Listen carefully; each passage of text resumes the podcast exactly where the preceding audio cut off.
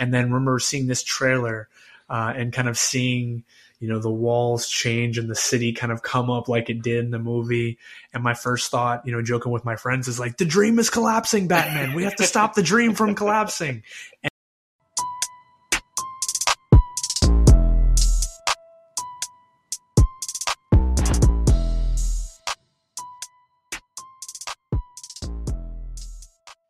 Hey!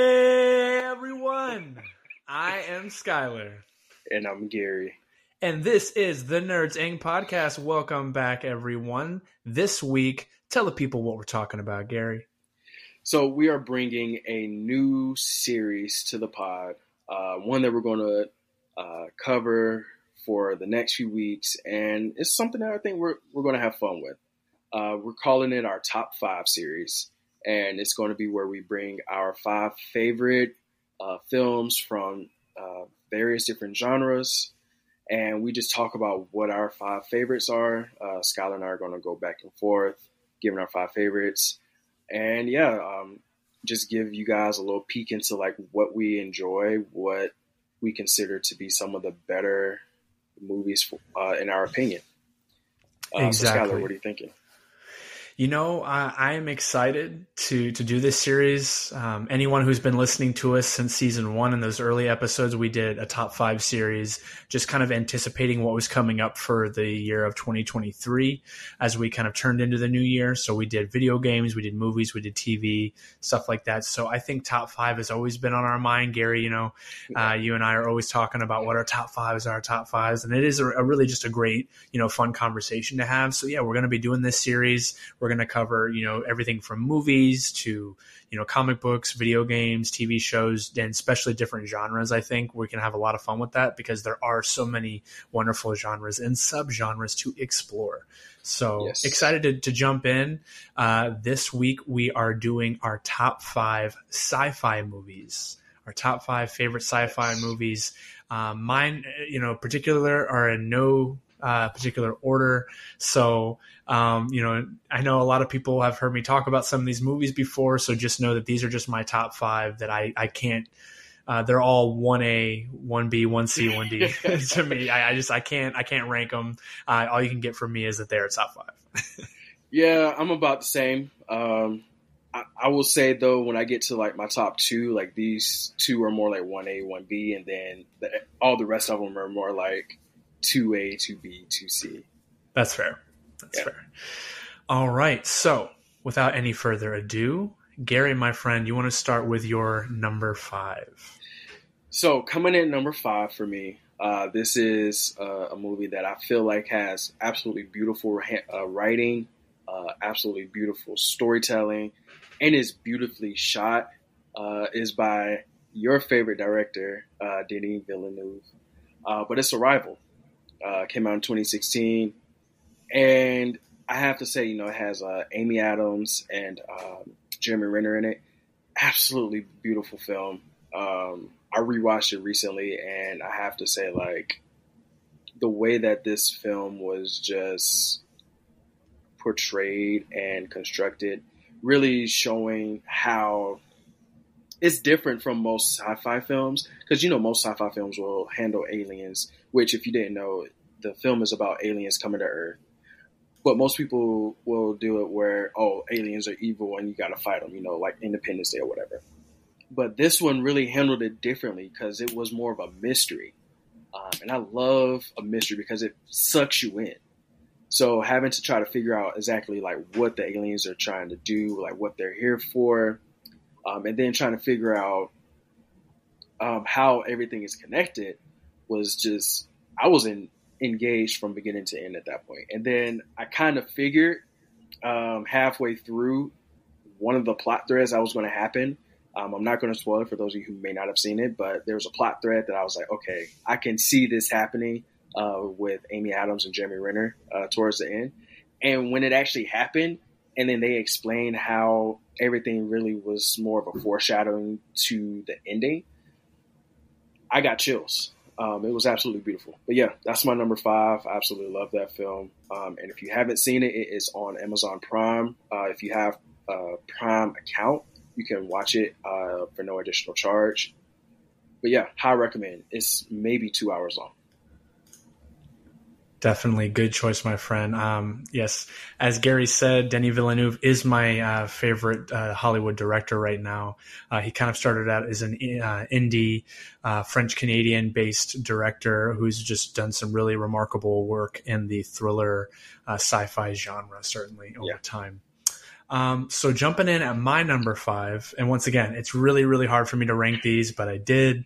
Um, and actually, Arrival, I, I, was really close to putting that in my top five for the longest time. That was a really tough uh, choice for me to make uh, because really you could put three of uh, Denis Villeneuve's films in anyone's yeah. top five sci-fi movies. I mean, he's done Dune, he's done Blade Runner 2049, and of course Arrival. All three great sci-fi suspense movies. Uh, so but I got to go with this one because um, it definitely has uh, some elements that I'm going to talk about that are my favorite that I've ever seen in cinema.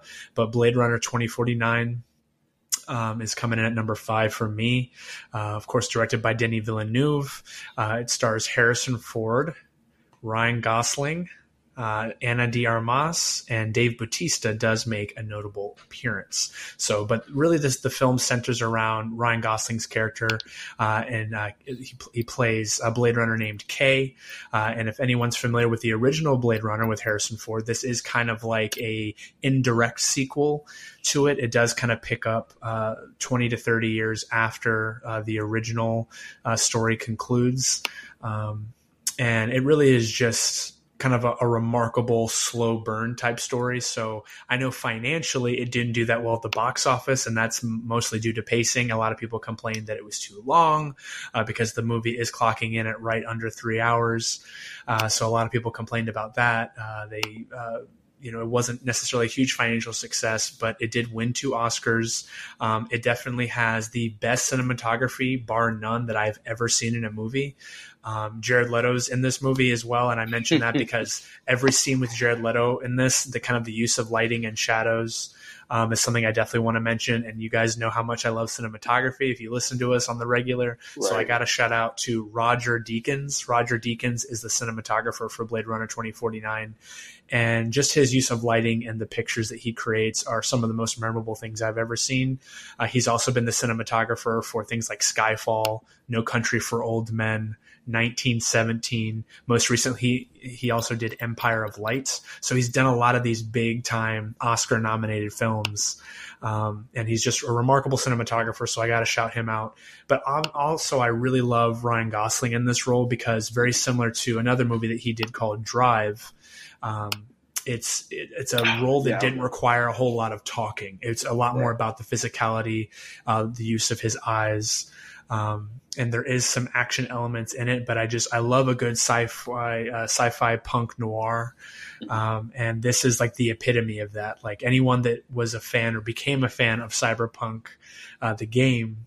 Um, this is kind of like what that game is riffing off of, uh, which is the Blade Runner series. So it's a beautiful world, so rich to explore. This kind of dystopian, uh, futuristic worlds uh, with you know sand and and kind of these giant sea walls that block out, you know, these giant waves from the ocean because global warming.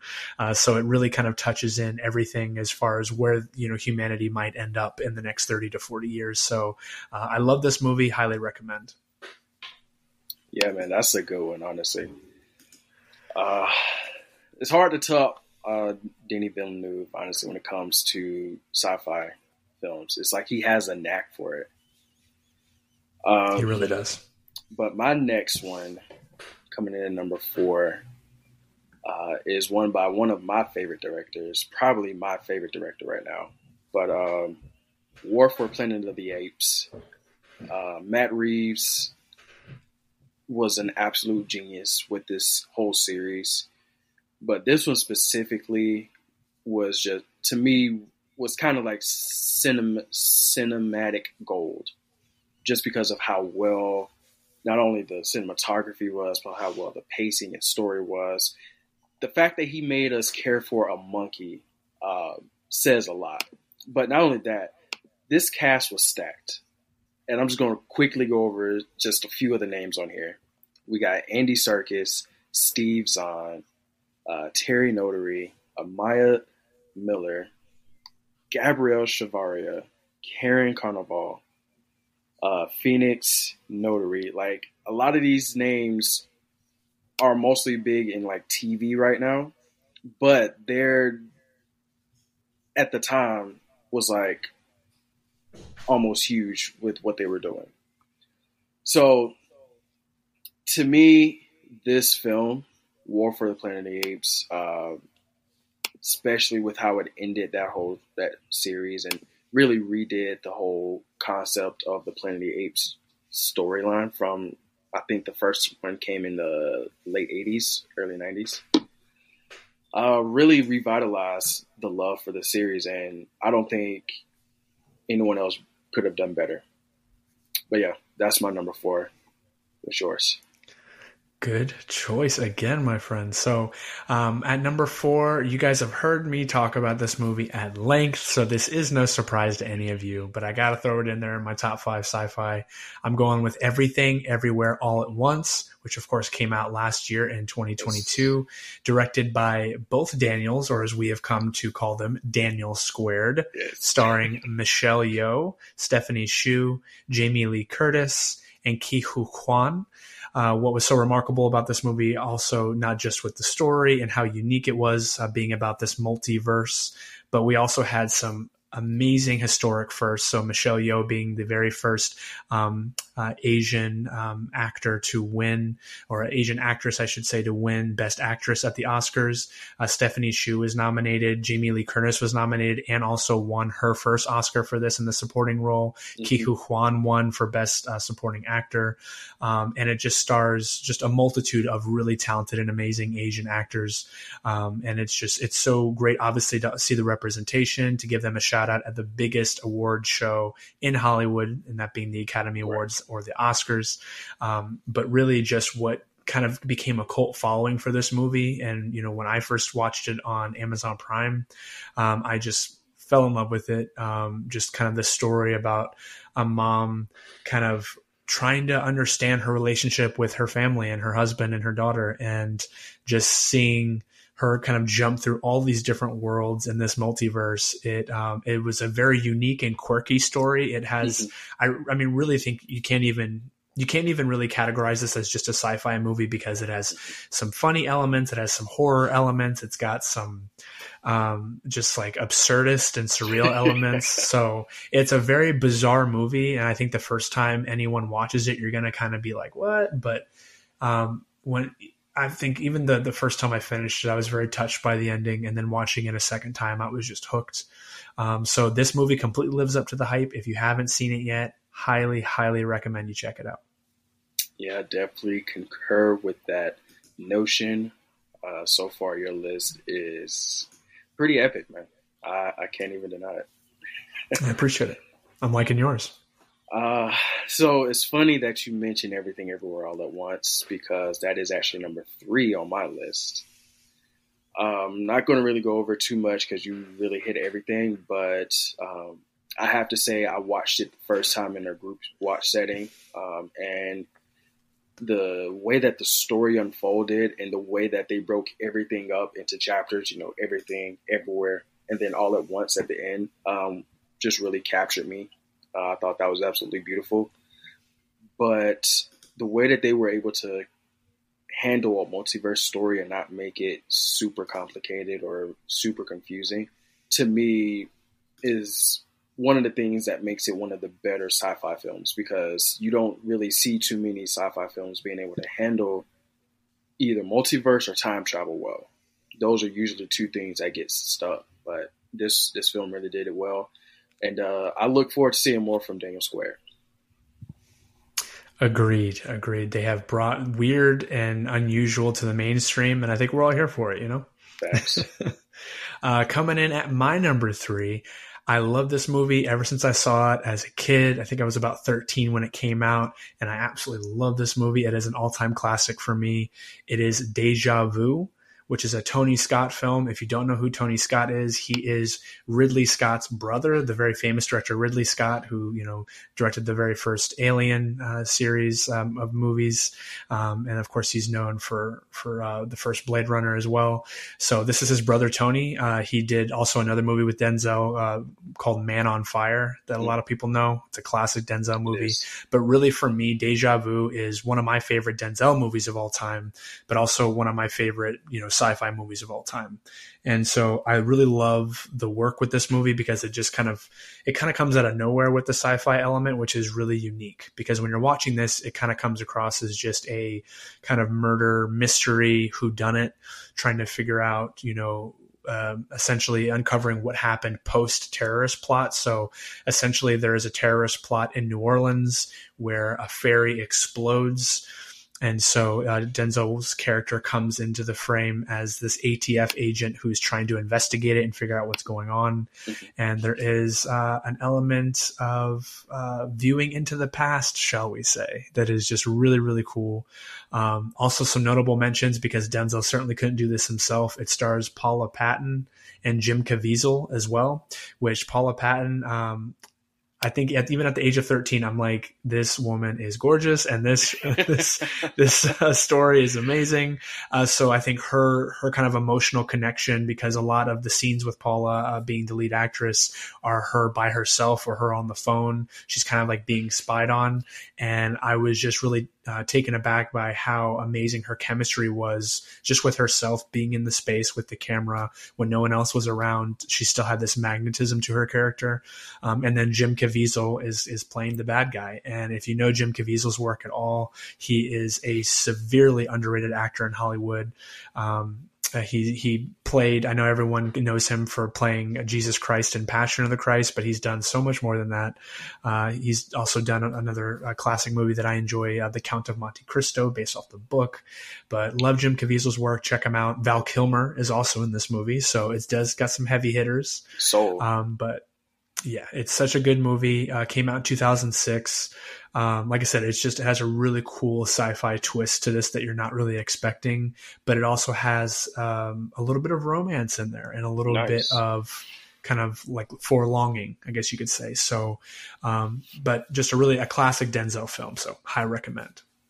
Nice.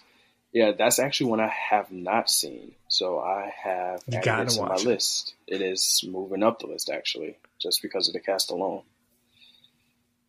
But coming in at number right. two uh, on my list, and it's kind of not fair that I put it at number two because this is actually one of my top five favorite movies of all time.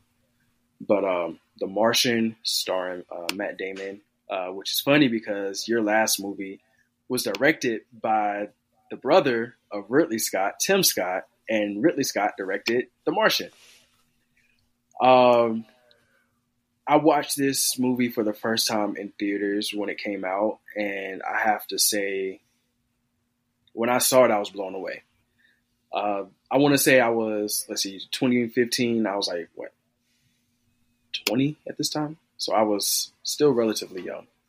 And that really kind of kickstarted my love for film, you know, wanting to dissect film because of how intricate they handled this film. And that's what really Scott will do to you. You know, he will make you fall in love with the intricacies of a film. But uh, for those of you who do not know, The Martian is about um, Matt Damon's character uh, getting stranded on Mars.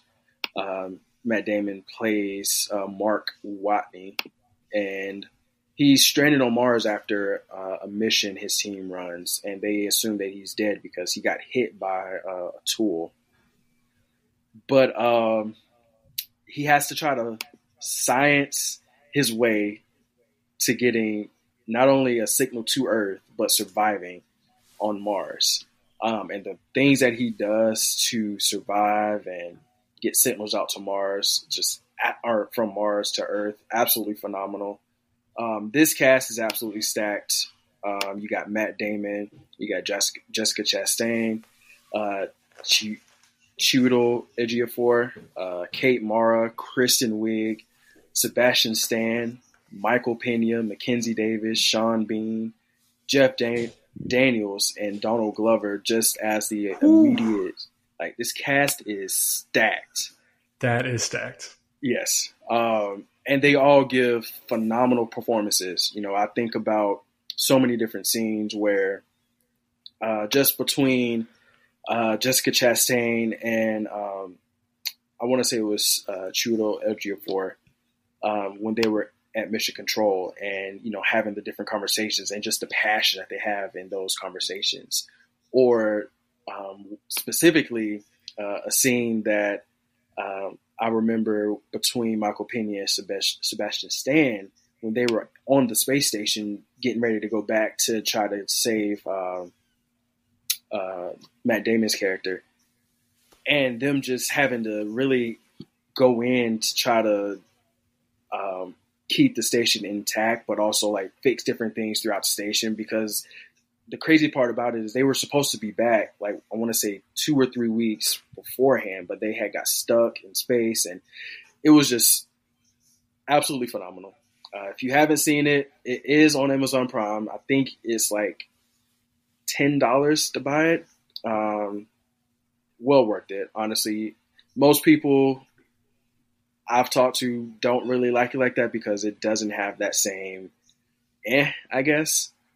But man, every time I think about this movie, I just get chills, and I might watch it again probably tonight before I go to sleep.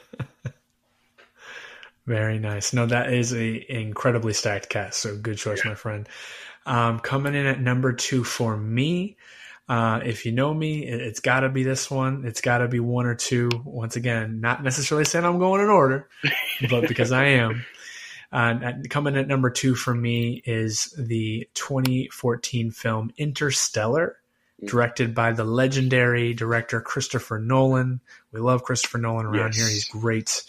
Um, so this stars Matthew McConaughey, Anne Hathaway, Jessica Chastain, Mackenzie Foy. Uh, we have John Lithgow making an appearance, and surprisingly, a young Timothée Chalamet. Nice. I didn't realize he was in this, but yeah, he was uh, kind of looking back on it. And this is a really, really emotionally impactful story, um, essentially about the future of Earth and how it becomes uninhabitable. So, a farmer uh, played by Matthew McConaughey is also a former ex NASA pilot. Uh, so, he decides to board a spacecraft uh, by former NASA employees that are uh, launching a uh, research to find a new planet for humans because Earth is becoming un- uninhabitable with food, with water. Um, they're just prone to these terrible dust storms. Um, so they're trying to find another planet. And in doing so, uh, years pass, and essentially you get to see really the full scope of, of space and what essentially going into a wormhole uh, will do to you. Um, and I think this this movie um, you know, I mentioned it before in another episode, but just watching Matthew McConaughey's performance in this, I'm very upset that he didn't win the Oscar for this uh, yeah. because he was just absolutely phenomenal. I know he won it for Dallas Buyers Club, but his performance, just kind of like watching some of the playback tapes uh, of his kids uh, while he's still in space, is just still legendary it's it's still something that like he I I get goosebumps thinking about that scene, you know. And I mean, if you want to talk about like one of like the most perfect like astronaut movies that has ever come out, like Interstellar's got to be at the top of the list. It's so yeah. good. Um, it's also uh, Christopher Nolan, I think, in his bag, so to speak. Uh, he's yeah. coming off of just, I mean, this is the first movie that he did coming out of the Dark Knight trilogy. So right finished Dark Knight, and this was his first movie, and it was just a heavy hitter. It was so good. So if you haven't seen Interstellar at this point, I don't know what to tell you. It's been on nine years, but you got to see it. Um, it is an amazing movie. Yeah, uh, absolutely phenomenal. And the scene, the scene that you're talking about with my, Matthew McConaughey, um, finding out about what happened with his kids and everything. That scene, I, I promise you, still gives me chills. Like just thinking about it, like you said, just chills. It's amazing. Uh, so what's coming in at number one for you, my friend? Hold on, hold on, hold on. Coming in at number one for Gary.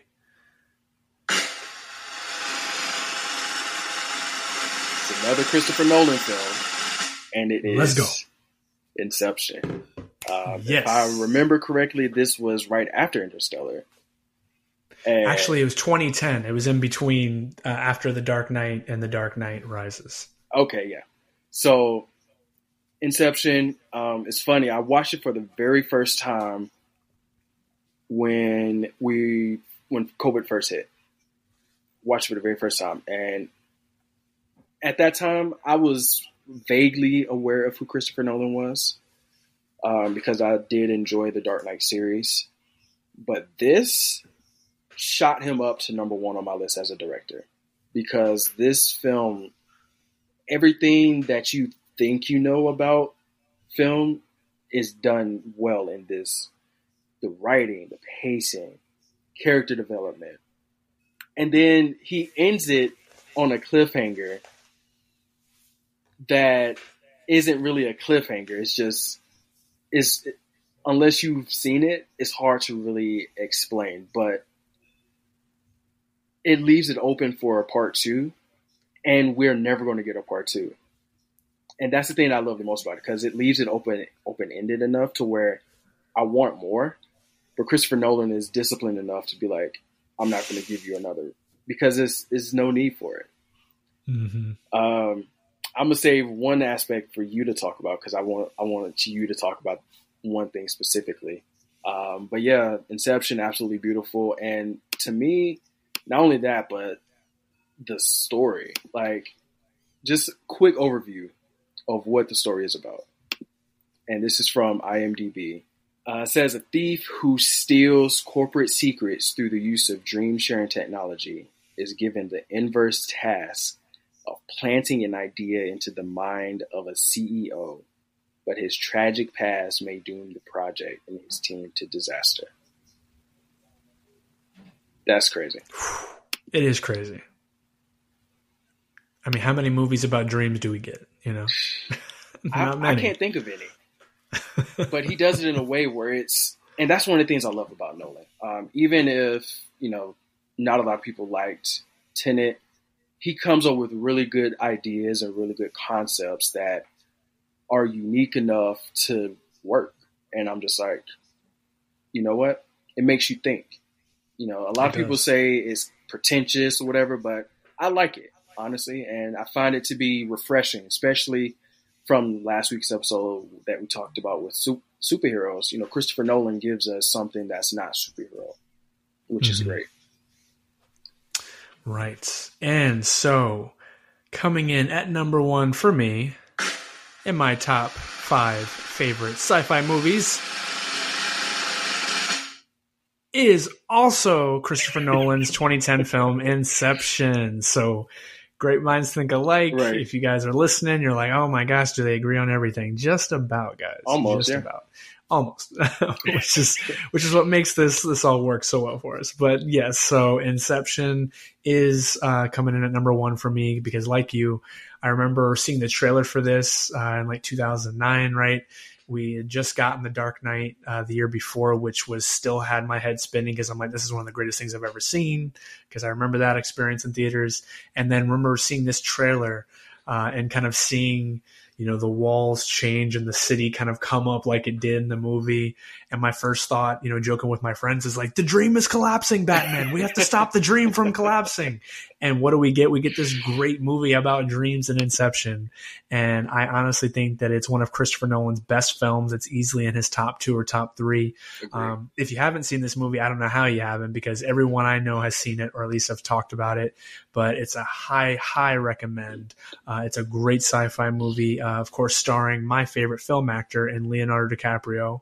Uh, we also have Joseph Gordon-Levitt, Elliot Page, Ken Watanabe, Tom Hardy is in this movie, Cillian Murphy, um, Marion Cotillard, and of course the legend Michael Caine, who is in most of Christopher yes. Nolan's films. Uh, so really just a stacked cast. Um, they all do such an exceptional job, and I love this role for Leo uh, DiCaprio and his relationship with Marion Cotillard, who plays his wife. Yes. Um, it is just such an emotional movie, an action packed movie. The pacing is like near perfect. Mm-hmm. Um, I'm still upset because this movie was up for Best Picture at the Oscars, and you guys know how I care about the Oscars. It was up for Best Picture, and it lost to The King's Speech, which I still have not seen to this day because I'm like, how dare you? How dare you beat Inception? Right. um, and I know a lot of you are like, but Skyler, King's Speech wasn't that bad, and I'm sure it wasn't but it wasn't better in my opinion than Inception.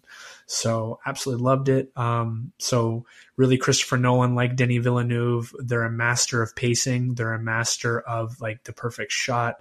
Um, what's really unique about Nolan's work is that he utilizes IMAX cameras. Mm-hmm. So he was really big on doing this when The Dark Knight came out yeah. in 2008 was he filmed almost that entire movie in IMAX and then he continued to do so. And he was one of the first directors in Hollywood to do that. Yeah. So his use of just lenses and his knowledge of cameras and operations was just something revolutionary for the time, and it's why his movies are always so really just impactful and beautiful. Um, but he always also just picks an all star cast. And any of his movies, even if you don't like some of his others, like, you know, Dunkirk or like Tenet, um, he always gets an all star cast. So you got to give Nolan his credit. Even his one of his earliest movies he did, Memento, um, ah, starred yes. um, uh, Guy Pearce. Guy Pearce, that's what it is. So we know like Guy Pearce started Memento and, you know, Carrie-Anne Moss was in that movie too. So it's like, and this came out in 2000. So, right. you know, just kind of speaking to that, that he knows how to cast. Um, he does amazing work. So shout out to Christopher Nolan uh, for really being both of our number ones for this list, right? Yeah, it's funny. Uh, we we both had uh, Denis Villeneuve uh, to kind of start out our list topped it off with Christopher Nolan, and in the middle we had two Scott brothers. exactly. Because they know what they're talking about. Right. Um, and also, uh, condolences, those that don't know, uh, this happened many, many years ago, so it's not any new news. But Tony Scott did take his own life. So I don't mean to to bring the pod down, but uh, as beautiful as the work that Tony Scott has done, along with his brother Ridley, um, shout out to Tony Scott um, because he he did some remarkable work while he was with us, and uh, definitely check out Deja Vu in honor of Tony Scott. Definitely, definitely. All right, but moving on, we have now concluded this top five series uh, for our favorite sci-fi movies. Yeah. Moving on now to our movie tournament because it was just recently in the final four, which thank you all for voting and participating again. We are now entering the final week of the tournament, which is going to be exciting. But before we do that, Gary, why don't you tell the people who our winners are of the final four? All right. So by the time this episode airs, uh, we're recording on a Thursday night. But based on where we're at currently in the tournament, it's pretty fair to say that we found our winners um, heading towards the championship. The matchups for the final four were Interstellar versus Step Brothers, and then Zootopia versus Avengers Infinity War. Um, no real surprise here. But Interstellar is winning or by the time this episode comes out, has won um, the tournament for the East South region uh, over Step Brothers, uh, nine to four, and then Avengers: Infinity War, Curb Stomp, Dog Walk, and Drug, Zootopia, twelve to one. Um, Skyler, what are your thoughts, man? You know, I'm not surprised with Avengers Infinity War. I know we've been talking about it, but it's almost been unfair. Like, if yes. we're looking at this tournament, you know, we kind of bracketed out to be very similar to, uh, you know, college basketball, right? March Madness. Yeah. But if we're talking in football terms, Avengers Infinity War is the Alabama football of this tournament. They've just been curb stomping everyone in their path. Yeah. Uh, so, yeah, I'm not surprised. Um, we'll obviously see what happens in the championship, but I, I, I have a, feeling it's going to be more of the same. Right. But you know, obviously, congratulations to Infinity War. It is a great movie, and I, I do love that in Interstellar one. I think that was a heavyweight matchup that I wasn't expecting to be so lopsided because I thought obviously Step Brothers is one of the greatest comedies of all time. Uh, with Will Ferrell and John C. Reilly, but Interstellar also, you know, as we talked about, is in my top five sci-fi movies. So I'm very happy that Interstellar won. Um, because I mean, just for Interstellar to, I mean, when we looking at this bracket, because I was looking at it earlier. Yes. Interstellar was basically one of the wild cards. It, it was. was. It was one of the. It's the only wild card that's made the championship. So mm-hmm. I think the fact that it's made it this far shows how great of a movie it is. If you haven't seen it, gotta check it out. So I'm excited. Yeah, now we can finally, you know, let Christy rest and be like, you know, Step Brothers is out of it. yes, Christy, if you're listening, just know Step Brothers is finally out of it. Um, but yeah, it's our championship. That is, that is the uh, tournament so far. Uh, it's looking like you know, Avengers Infinity War is going to be facing off against Interstellar. We both expect Avengers Infinity War to win this, but do you see a way that uh, Interstellar wins this? You know, I, I can see a way that Interstellar wins it if we get just a lot of sci-fi, um, Oscar or Matthew McConaughey fans. Like if you're a fan of the Oscars and you love, you know, great performances in acting, you might vote for Interstellar over Infinity War. If you're a huge fan of Christopher Nolan, you might vote for Interstellar over Infinity War. If you um, love a great sci-fi story because I think if we're you know kind of comparing as far as impactful stories, you know, Infinity War as great as it was was not ultimately the culmination of the uh, the phases of MCU. It was kind of like that cliffhanger.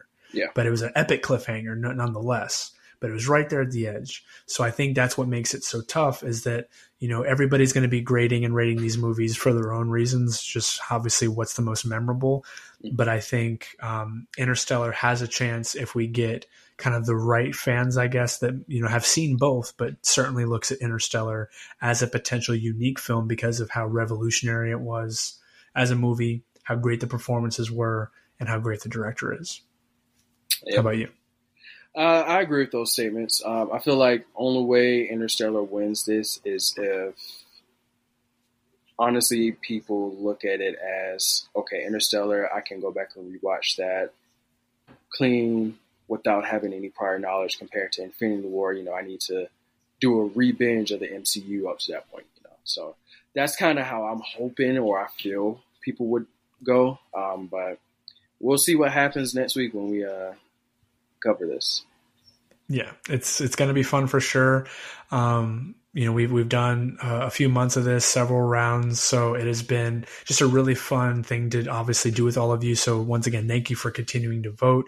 Uh, the championship of course is going to be uh, linkable in our show notes for this episode. So if you're listening wherever you're listening go to the show notes. You can click on the brackets.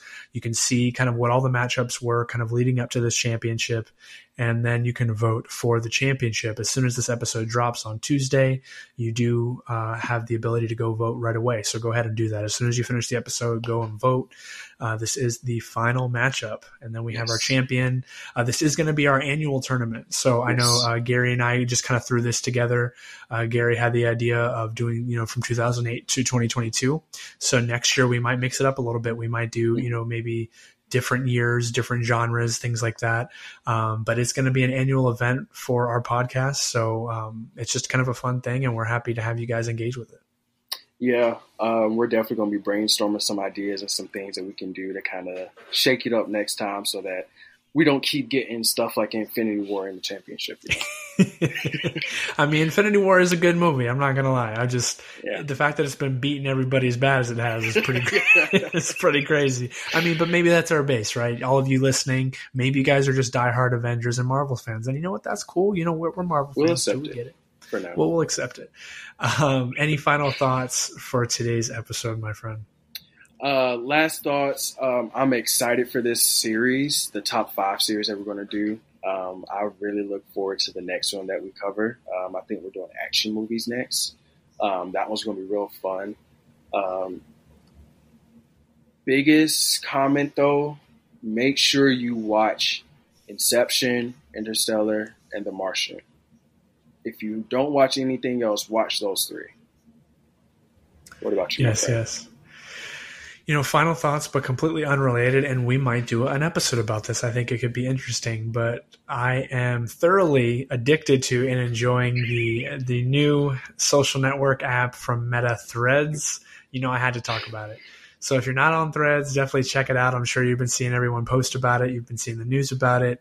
Um, it is Meta and or Facebook, right? It is their their new concoction that is basically just Twitter 2.0.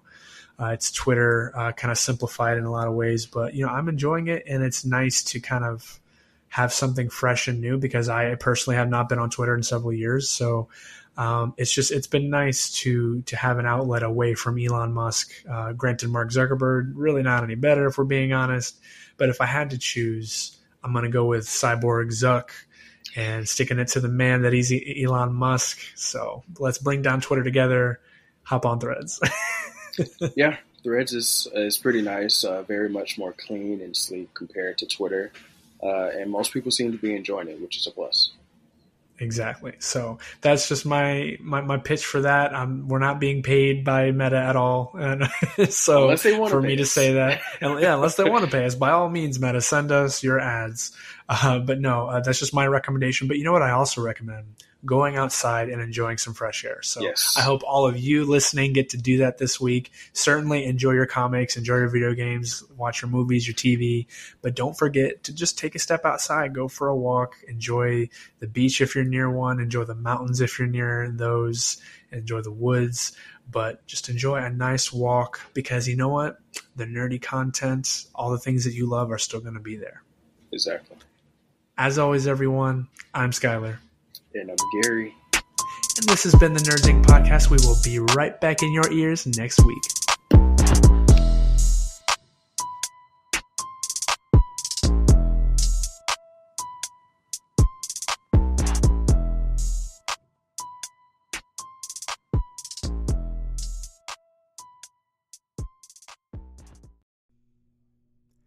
Hey everyone, this is Skyler with the Nerds Inc. podcast, here to say thanks for listening.